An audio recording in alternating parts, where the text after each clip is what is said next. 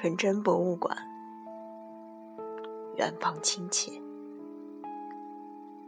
吃晚饭时，我还是和母亲谈起了这件事。我告诉她，在给西贝尔买包碰上了我们的远方亲戚福送。哦，是的，内西贝的女儿在谢伊娜的店里卖东西，可惜了。我母亲说。过节他们也不来了，都是因为那个选美比赛。每次我都经过那家店，但我从没想到要去和那个可怜的姑娘打招呼。但从前我是很喜欢那姑娘的。内西贝到家里做裁缝时，有时他也会跟来。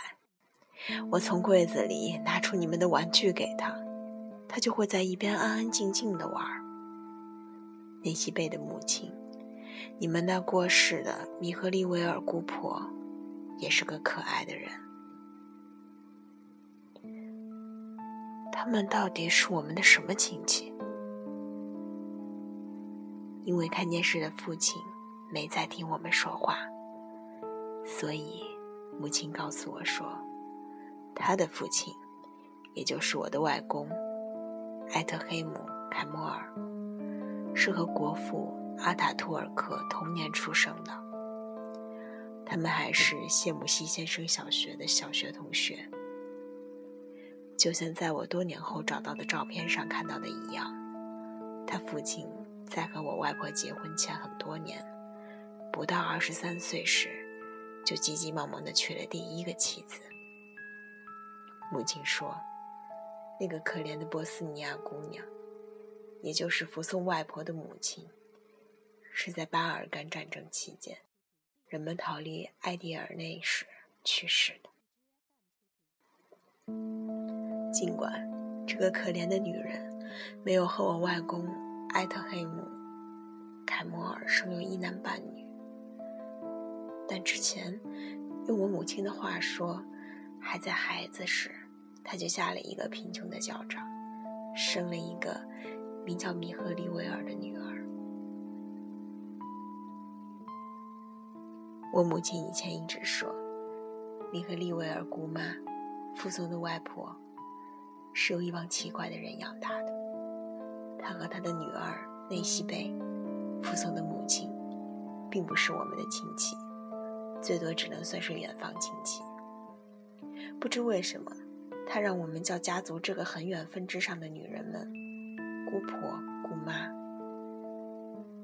我母亲，她叫维吉黑，在最近两年的节日里，对住在泰什维企业后街上的这家穷亲戚极为冷淡，因此伤了他们的心。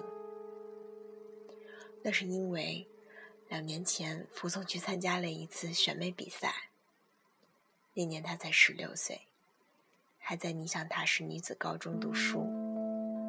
内西贝姑妈。不仅默许，后来我们得知，他甚至还怂恿了女儿。母亲对此很生气。后来，母亲还从一些传闻中得出了一个结论，那就是他自己曾经喜欢、帮助过的那些贝姑妈，竟然还为这件丑事沾沾自喜。于是就不理他们了。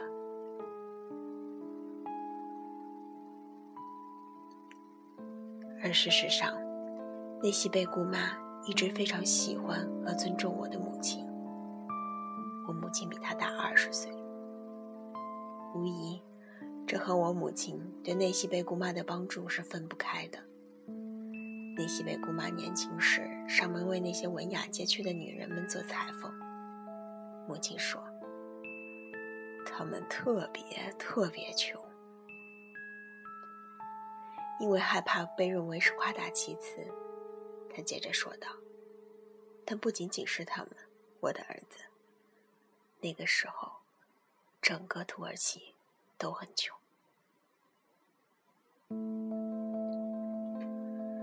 以前，我母亲会说，内西贝姑妈是一个非常好的人，非常好的裁缝，把她推荐给自己的朋友。”每年请他来家里吃一次饭，有时是两次。遇上婚礼，会喊他去做礼服。因为我多数时候在学校，所以不会在家里碰到他。一九五六年夏末，因为要赶制出一件出席婚礼的礼服，我母亲把内西贝叫去了在斯瓦迪耶的别墅。在二楼的那间小屋里，透过棕榈树树叶，可以看见划艇、摩托艇和从码头上跳进海里嬉戏的孩子们。在小屋里，内西北姑妈。从他那只画有伊斯坦布尔风景的针线盒里，拿出剪刀、大头针、卷尺和顶针。他俩置身于剪好的布块和花边之中，一边抱怨天热、蚊子和干活的辛苦，一边像两个好姐妹一样，用我母亲那台辛格尔牌子的缝纫机有说有笑地干到半夜。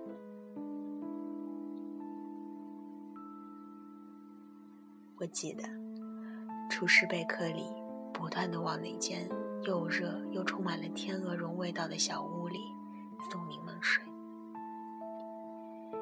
因为怀有身孕的二十岁的内西贝总想喝柠檬水，而母亲在我们一起吃午饭时，曾经半认真半开玩笑的对厨师说：“不管怀孕的女人想吃什么东西。”你们都必须立刻满足她，要不然孩子会丑的。我还记得自己好奇的看过内西北姑妈那微微隆起的肚子，我想，那就是我对服从的第一次认识了。尽管当时谁也不知道，那孩子是男孩还是女孩。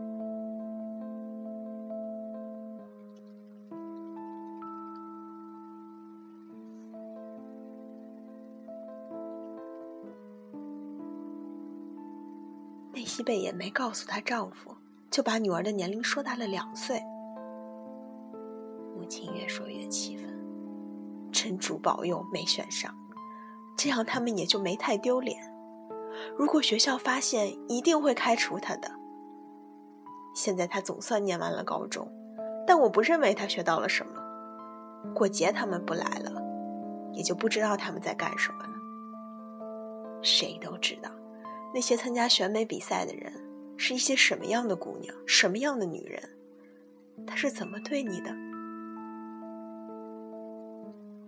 我母亲在暗示，福松已经开始和男人上床了。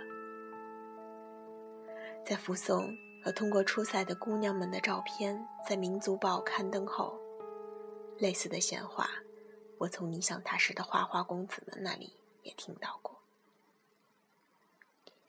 我不想显得对这个令人羞耻的话题感兴趣，当我们之间出现一阵沉默时，母亲用一种神秘的语气摇着手指说：“你要小心。”你正要和一个非常特别、非常可爱、非常漂亮的姑娘订婚，让我看看你给她买的包。木木塔兹，我父亲的名字。你看，凯莫尔给西贝尔买了包，是吗？我父亲说。他的脸上出现了一种由衷高兴的表情，好像他看到包，喜欢包，并为儿子和他情人的幸福而幸福那样。然而，他的眼睛甚至没离开过电视。